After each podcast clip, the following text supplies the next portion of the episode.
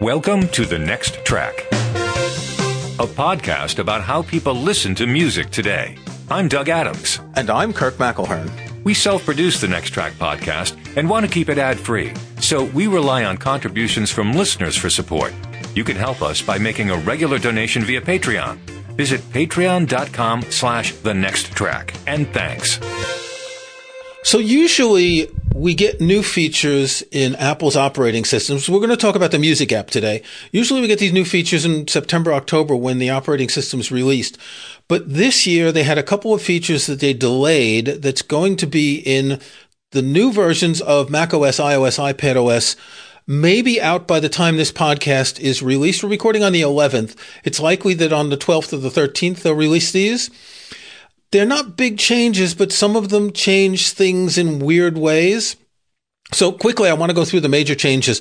One, and Doug's going to get into this in a minute, is there's a new way to create playlists, not smart playlists, just normal dumb playlists. There is a new option to favorite songs as opposed to loving them, which never liked that term love for a song. But anyway, there's a new favorites playlist which is in the playlist section in your library automatically. Technically, it's a smart playlist with the condition favorites is favorite or whatever. But since most people don't create smart playlists, it's a good way to group all your songs together, your favorite tracks. And when you favorite a track, it gets added to your library automatically. That's something that I find quite interesting because originally the love and dislike was a way of tweaking the Apple Music algorithm. When you have a random song come up, you, oh, I really like this. So you click love. So it either comes up again or more music by the same artist comes up again.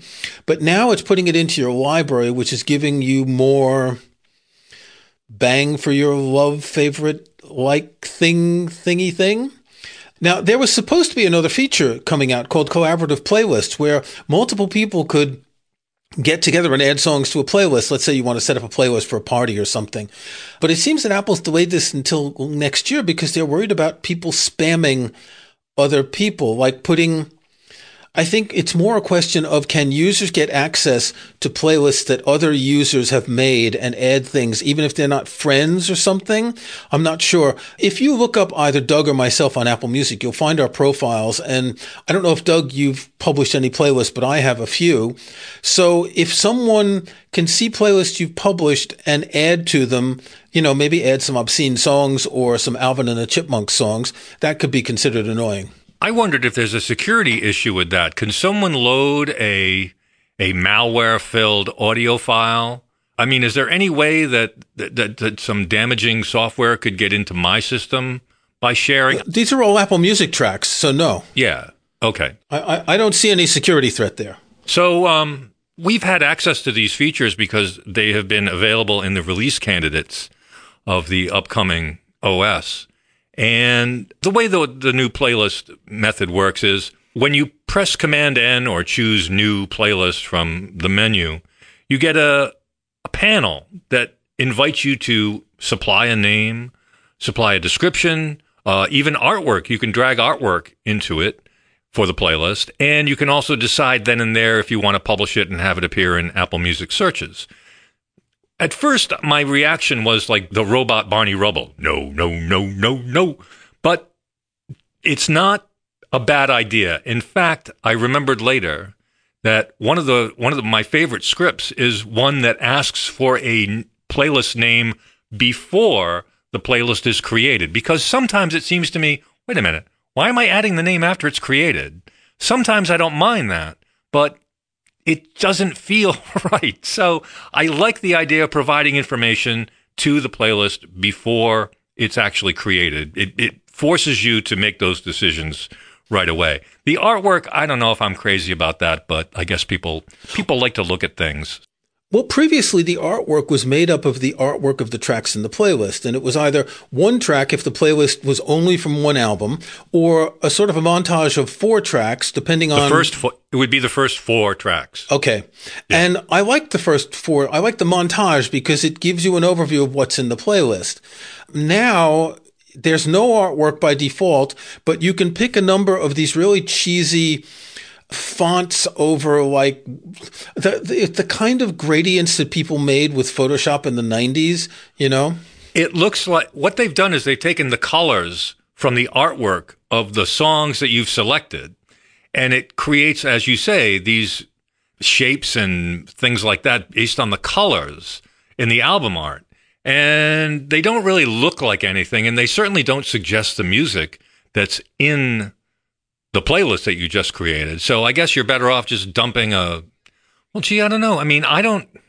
I don't know. I don't know what people do with their artwork on on music. I mean, it's to me, it's a. It, it seems to me an overly sacred sort of thing. Well, the idea of putting artwork in a playlist is something that literally never crossed my mind. I mean, I know you can do it. You've been able to do it for a long time, but I always thought, hey, I like the fact that it's choosing the artwork from you know, four tracks. Yeah, that makes more sense to me. And if you have a, a, playlist with 200 various tracks on it, sometimes those first four tracks really don't suggest what's in there at all. I mean, if it's like all your jazz tracks and, you know, and you see just a, you know, four or five albums, it doesn't really make a lot of sense. But whatever. You now you can change it. Now you can do whatever you need to do to identify the playlist by looking at the picture rather than by reading the name that you have provided or giving the description, reading the description. I think the description of uh, add, being able to add a description to a playlist is incredibly great. You can add dates. That's generally what I do. Is that the, this is the day I made the playlist, but there's a lot of other information you can put in there, and now maybe people will be more compelled to do that, and it might be a good thing. Haven't you been able to add a description for a while? Yes, but it this this, this like this panel compels you, or at least suggests that you do it now before you've actually added any tracks to it. Although on the other hand, you get the same feature when you select a bunch of tracks and create a new playlist. Um, that is also a you know selection to new playlist. That will also give you the new panel. So you've got issues there. You've got options there too. Okay, I want to tell you about a feature that you probably haven't noticed, and this surprised me. You know how in the past you would set up smart playlists in the music app on your Mac and you could not see them on your iPhone and iPad? Yeah. You can now see them on your iPhone and iPad. Oh, finally. That's great. It's great. It really surprised me because I had just it had been it's been what since 2007 when the iPhone came out and iOS that you haven't been able to do this. And I was really surprised when I saw this. And in fact I'm updating my take control of Mac Media apps book and I was talking about the favorites playlist and I said something interesting about the favorites playlist is it syncs to your other devices unlike smarts playlists. So I had updated my iPhone to the latest release candidate of 17.2 and I looked and I said, "Oh my god, there are smart playlists." So I deleted that mention about, you know, smart playlists not syncing. Now, does that mean that can you create smart playlists on the phone or they just show up from your Mac? They just show up. The, the, only new playlist you have, and I'm I'm holding this up to show you, is a similar interface to what you see now on the Mac. So it shows the the cursor is in the playlist title field. You have an artwork well with a little camera icon. So basically, if you tap that and you go into your photos library, you can choose something, and then a toggle that says "Show on my profile" and in search. I can't see them ever adding smart playlist creation to the phone or the iPad. It seems a bit finicky. But the fact that they sync over, this is revolutionary. Well, for me, it is. I mean, because I'd like to create quick playlists using a smart playlist for on the go listening. And this is something I will use. In fact, remember I bought that Walkman, digital Walkman? Yep. Uh, may yeah. have to put that in the drawer yeah. because yep. Apple has done yeah, it again. They have, I, I worked around them and now they're just as I thought I was out, they're pulling me back in. So I may have to be listening to my iPhone now more frequently. So the favorite songs is interesting because again, for most people, they will not have created a smart playlist to find their favorites. And it kind of makes sense if you have one global rating, a binary rating, it's a favorite or it's not, that you put them all in one place. And if you have tracks that you previously loved, they are automatically converted to favorites, obviously. What's interesting is the obverse of favorite is suggest less, which is kind of weird linguistically. So that means that favorite is a verb instead of a, an adjective. And then the obverse is a verb. I wish they had used favor more, favor less, or suggest more, suggest less, or more of this, please, less of this, please, or something like that, because that's what you're doing. You're feeding the algorithm. I mean, it's handy for you, but it's also feeding the algorithm. I, I, think most people aren't thinking that way. Most people probably just use the favorite feature and not to suggest less. So it's just a way of marking, hey, I like this new song, tap the star icon or click the star icon and it's in the list. And I think that's pretty practical.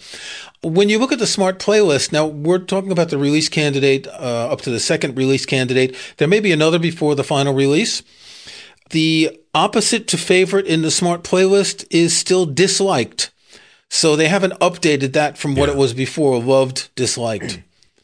minor detail. Well, those are just UI things. In fact, I can tell you in the Apple Script Dictionary, not to get too technical, but the value to give in this case is favorited or disliked.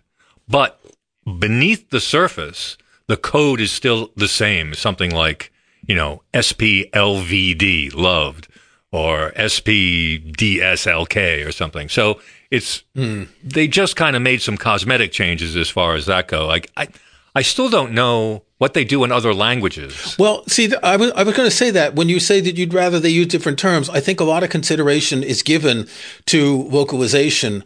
Generally, to me, it sounds like an adjective is better, and maybe in other languages, the suggest less sounds better in translation. I don't know. The only language I know well enough is French, and I'm assuming they tr- translate that as suggérez-moi. Way too long. Suggérez-moi. It's like, you know, way too many characters. It just sounds terrible to say, yeah. too. It's an awful sounding But noise. do they say favori for favorites? I don't know. I'll have to look into it. I don't I don't change the language on my computer anymore for that sort of thing. Favori is also a term for the, uh, mutton chop whiskers on the face in plural. Oh, see, so there may be some yeah. ambiguity there. Maybe it thinks you're going to grow hair. well, but see, this comes. I worked as a translator for many years, and in localization, you have to deal with things like that, and you may have to choose a word that's quite different because of connotations or other uses.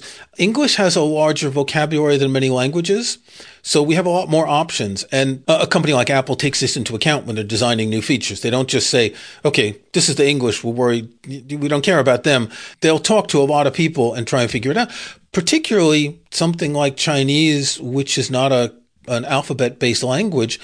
How does this translate? Because Chinese has a lot of homophones, words that sound the same, and you don't want it to sound like something, you know, unhappy. Plus or minus would have been good. Just that would you know just use symbols. well, something. thumbs up or thumbs down, I think would have been the best. Well, well, I think your opinion I thought was interesting is they didn't want to look like anybody else, and thumbs up, thumbs exactly. down is what Facebook or something. What is that? Uh, Netflix uses that. Facebook uses like, and that's why they use loved instead of liked. If you click and hold the like button, you can choose like a frowny face, but it's not. It's still the like button, right? So yeah, I, I think they wanted to stake out their own territory, which isn't always a good idea. Remember when they got into this patent fight with Amazon over one click buying? That Amazon had patented the idea of one click buying, which, you know, so they're kind of stuck in, in that sort of thing. Anyway, there aren't a lot of changes to any of the apps. The TV apps rejiggered. There are no more tabs at the top. It's got a sidebar like iTunes and everything's going sidebar. And I think last year we talked about the fact that some apps still had the tabs at the top and some had sidebars. They're moving to all sidebars and, and I like the consistency. It makes a lot more sense. But other than that, no big surprises. And that's good for you in AppleScript and good for me because I don't have to spend so much time updating my book. There aren't too many changes. Got to take a lot of screenshots though, I'll bet. About 80 so far. Oh my. Mainly because there is a new little filter icon at the top right of the window. That's right. Yeah. That's changed. They changed. And so every picture you have of of any kind of playlist, I guess, um, has to be retaken. And then it has to be set you have to set them up the way they were before? I have to recreate each screenshot where the filter icon is visible because most people don't realize how important screenshots are in books you have to present to the reader exactly what they see. And if it's not exactly what they see, it's like describing it with the wrong words, right? Yeah, I agree. So, yeah, uh, to, to be fair, it doesn't take that long to redo a screenshot anymore because, you know, I've got my window set to the right size. I know what I'm doing.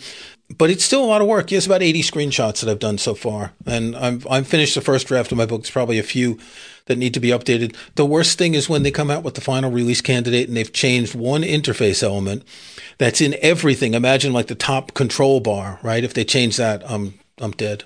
What if they changed the font to like Comic Sans or something? you'd be screwed. It's all you'd be doing is Well, taking pictures. But see, they never do that anymore because of consistency across all the apps. And they used to do that, you know, from year to year. When we went from Aqua to brushed metal and all those different things, you'd have to change everything. And now I'd say about a third of the screenshots from the previous book didn't need to be changed because they didn't have that main window where you have the filter icon and the little search icon. So if there are other windows like preferences or file info or playlists or things like that, I didn't need to change. Anyway, inside baseball. You actually get a very granular view of how many changes have been made in any of those apps because you look at virtually every screen. Yeah, you have That's to. kinda check- interesting. Yeah, you have to check everything to make sure that you know anything, anything that's changed even slightly could be a hint toward a bigger change, right? You know, Yeah, they don't yeah. document any of this stuff, so we have to find it out. You do. You're the you're the owner's manual. Yeah, we have to find this out as we're looking at it, or when you know the websites start writing about it when it's finally released. But we have to figure out all this stuff, and sometimes it's a little button that changes, and behind it there's more that's changed, and you have to understand the logic behind it and all that. But again, inside baseball. Well, I guess so. But you know, I think most of our listeners probably use the music app and the other uh, media apps, and so I think even the inside baseball is somewhat interesting to hear about. Well, I think all our listeners should buy my book, Take Control of macOS Media Apps, to which I will include a link in the show notes. It's important and it will be up to date. It, the, it's in editing right now. So as soon as the final version of macOS 14.2 comes out, it will go through a final edit pass and it will be published a few days after that. So this is the time of year you get the most up to date version. Wow, spoken like a true salesman. spoken like a true shameless self promoter. That's great. Well, got to do something. I respect that. You know, it's Yeah. Christmas is coming up, so I need to get some extra cash for my, you know, Christmas expenses. so, you know, please share. Don't forget our Patreon, by the way, to support the next track. Um, Doug mentions it in the beginning and the end, and we've got a link in the show notes. And send us anything you want. Well, don't send us, you know, dead flowers, but Um, anyway, as far as these changes go, when are they going to stop?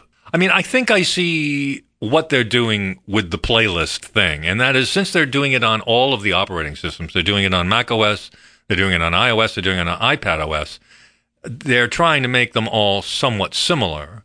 But what did you do before on iPhone? I don't really use the iPhone for music management. it was similar. You'd you'd make a playlist, and it looked like the way it did on the music app on the desktop. It was just smaller. The difference now is you have that interstitial screen that asks you to put a title before you start creating the playlist. So how did you do it on iPhone when you when you create a playlist? How did you name it? Just it creates it and then you name it? Um, See, now I've already updated my iPhone, so I can't tell you exactly, but I'm pretty sure yeah. that you would create it and name it immediately and then start adding tracks.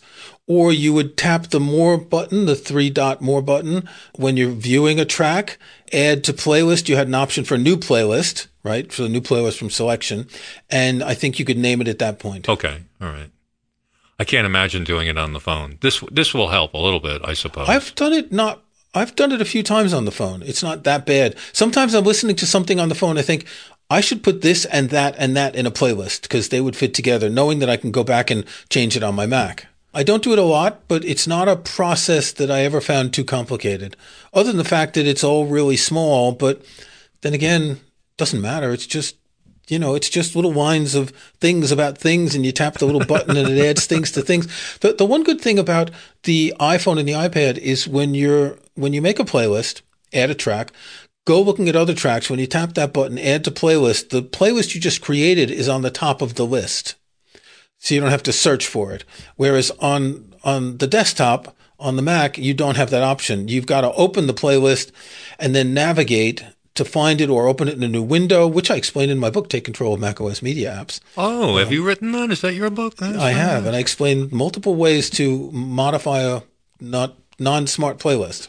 The thing is about that menu command, the uh, the what, contextual menu command that says add to new playlist.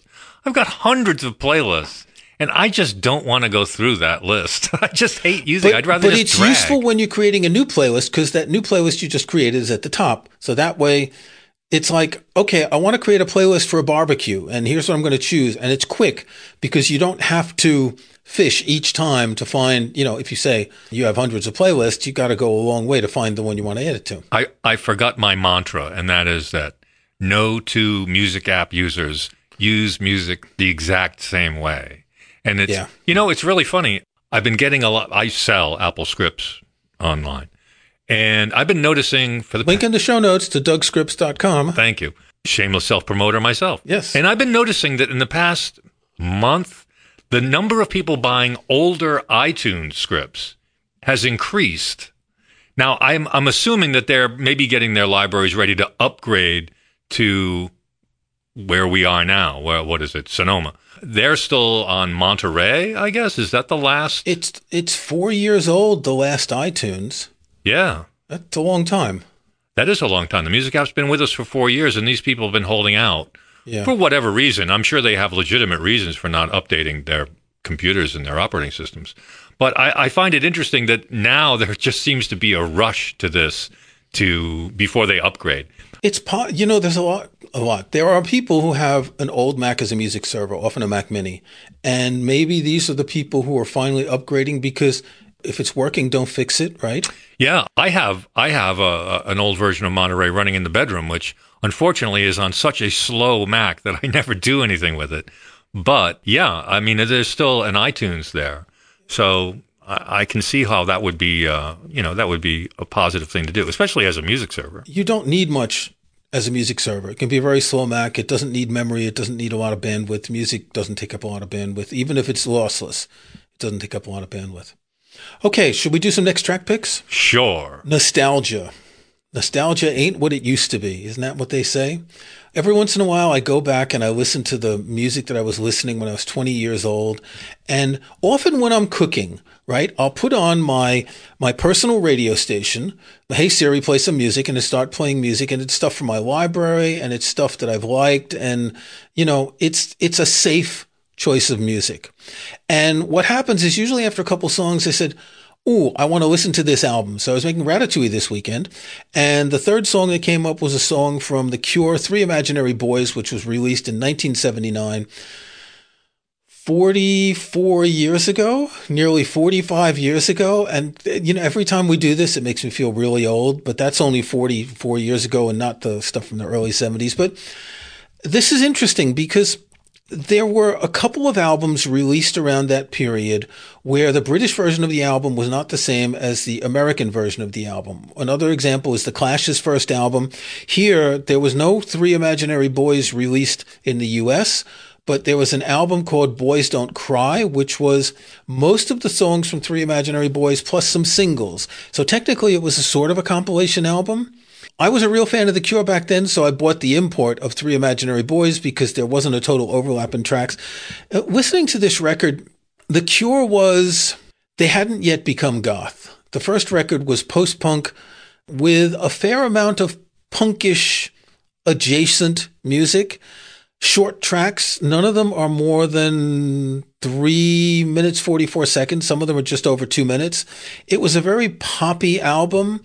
It was quite diverse with a range of songs from post punk to almost jazzy riffing. And the, the early cure with just the three instruments, guitar, bass, and drums, and some keyboards thrown in, had a really minimal sound. And it's kind of interesting to hear this even though this wasn't the compilation album, it doesn't hold together the same way as their later albums like 17 Seconds and Faith and other things. But it's kind of interesting to hear a band at the very at the very beginning of their career playing trying to find their way in some ways. And I started thinking like when did they become goth? So 17 Seconds I wouldn't really call it goth. In, in fact, it's almost a concept album. Faith, definitely goth. Gray cover, great tunes. But when I saw them on the Faith tour, they didn't look goth. They hadn't done the hair yet. And I think the reason why is around that time or shortly after, Robert Smith played guitar with Siouxsie and the Banshees on tour for a long time. And I think that's when he got into the goth stuff. So the next album they did was Pornography. And by then he had the hair and the makeup and all of that. So they really switched from your kind of basic post punk garage band to this sort of, I want to say dress up cosplay faux goth type of image type band. Anyway, that first album is a cure that you kind of see in some of the later poppy songs where they come back to that. They had that dark period with the trilogy of 17 Seconds, Faith, and Pornography. But then they come back. When you get to Charlotte, sometimes it kind of reminds you of the first album.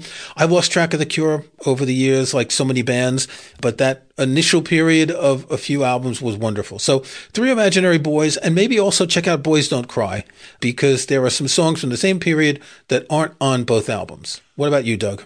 I have got uh, something I've been looking for for a long time. It's uh, an album called The Red Devils and Mick Jagger, The Blues Session. Now, I will tell you the story of this record. In the early 90s, Mick Jagger was working with producer Rick Rubin to do one of his solo albums, which are never great, but they're interesting little phenomenons. Anyway, he's in Los Angeles with Rick Rubin, and Rick Rubin is also working with a band called the Red Devils. They do traditional R&B 50s sort of blues, the sort of blues that Mick Jagger loves. And this band was was killing it at a club called King King in Los Angeles, and he, they were the toast of the town. If you like that sort of stuff, so Rick Rubin convinces Mick Jagger, come on down and listen to him. Mick Jagger falls in love with him, does a couple of songs on stage with him, says, "Hey, you boys, let's talk next weekend." They get together. Mick Jagger walks into the studio, uh, into the office with a stack of records and says, You guys, I want you to learn some of these songs. These are some of my favorite songs, and we'll book some studio time and we'll record them. They did. They learned the songs. In one weekend, they recorded about 14 songs, three or four takes each. That's it. Very little rehearsal. And they made this record. Unfortunately, no one liked it. Mick Jagger did, thought it was a little too rough. The band actually thought they didn't play as well as they could have, and so it was kind of shelved. And I guess bootlegs got out on it at the time. Now, this is in the early 90s, and I've always heard about this record, but I figured, well, if nobody liked it, it can't be that good. Well, it's turned into one of these classic sort of, if you have it, you, re- you are really in the know. And they've they've repackaged it recently, and Mick Jagger actually released a single from it. I'm not sure which song, if uh, checking up on my baby maybe. But anyway it's a bunch of songs by people like slim harpo t-bone walker willie dixon muddy waters all those people that mick jagger likes. It is really really good. And you can hear the whole thing up on youtube. I'm not sure if it's on the streaming services. The actual whole thing the the full 14 hours. Oh, you're shaking your head saying, no, it's not on the streaming services? It's not on Apple Music. Okay. So, yeah, it's probably not on any of the streaming services. But somebody posted it on YouTube, and you can hear the entire session uh, with most of the takes. It's really incredible stuff. And Mick Jagger, you know, I'm not much of him in, in his solo stuff, but when he gets into his element singing this old stuff, he just is it's great. I don't know why they didn't release it. They should have released. This is exactly the sort of thing that I want to hear from the Rolling Stones. I want to hear raw and gritty, you know, sawdust on the floor blues music, and that's what this record is. So it's the Red Devils and Mick Jagger, the blues session, and it's my next track. This was episode number 271 of The Next Track. Thank you for listening. You can start or join a conversation in the comments section of this episode's show page at our website You'll also find links to some of the things we talked about in the show notes for this episode. Just visit thenexttrack.com. And we hope you'll support the next track by making a regular donation via Patreon. We are ad free and self sustaining, so we depend on the listener support of our Patreon patrons to keep us going. We appreciate it too. Visit patreon.com slash the next track. I'm Doug Adams, and for Kirk McElhearn, thanks again. We'll talk to you next time.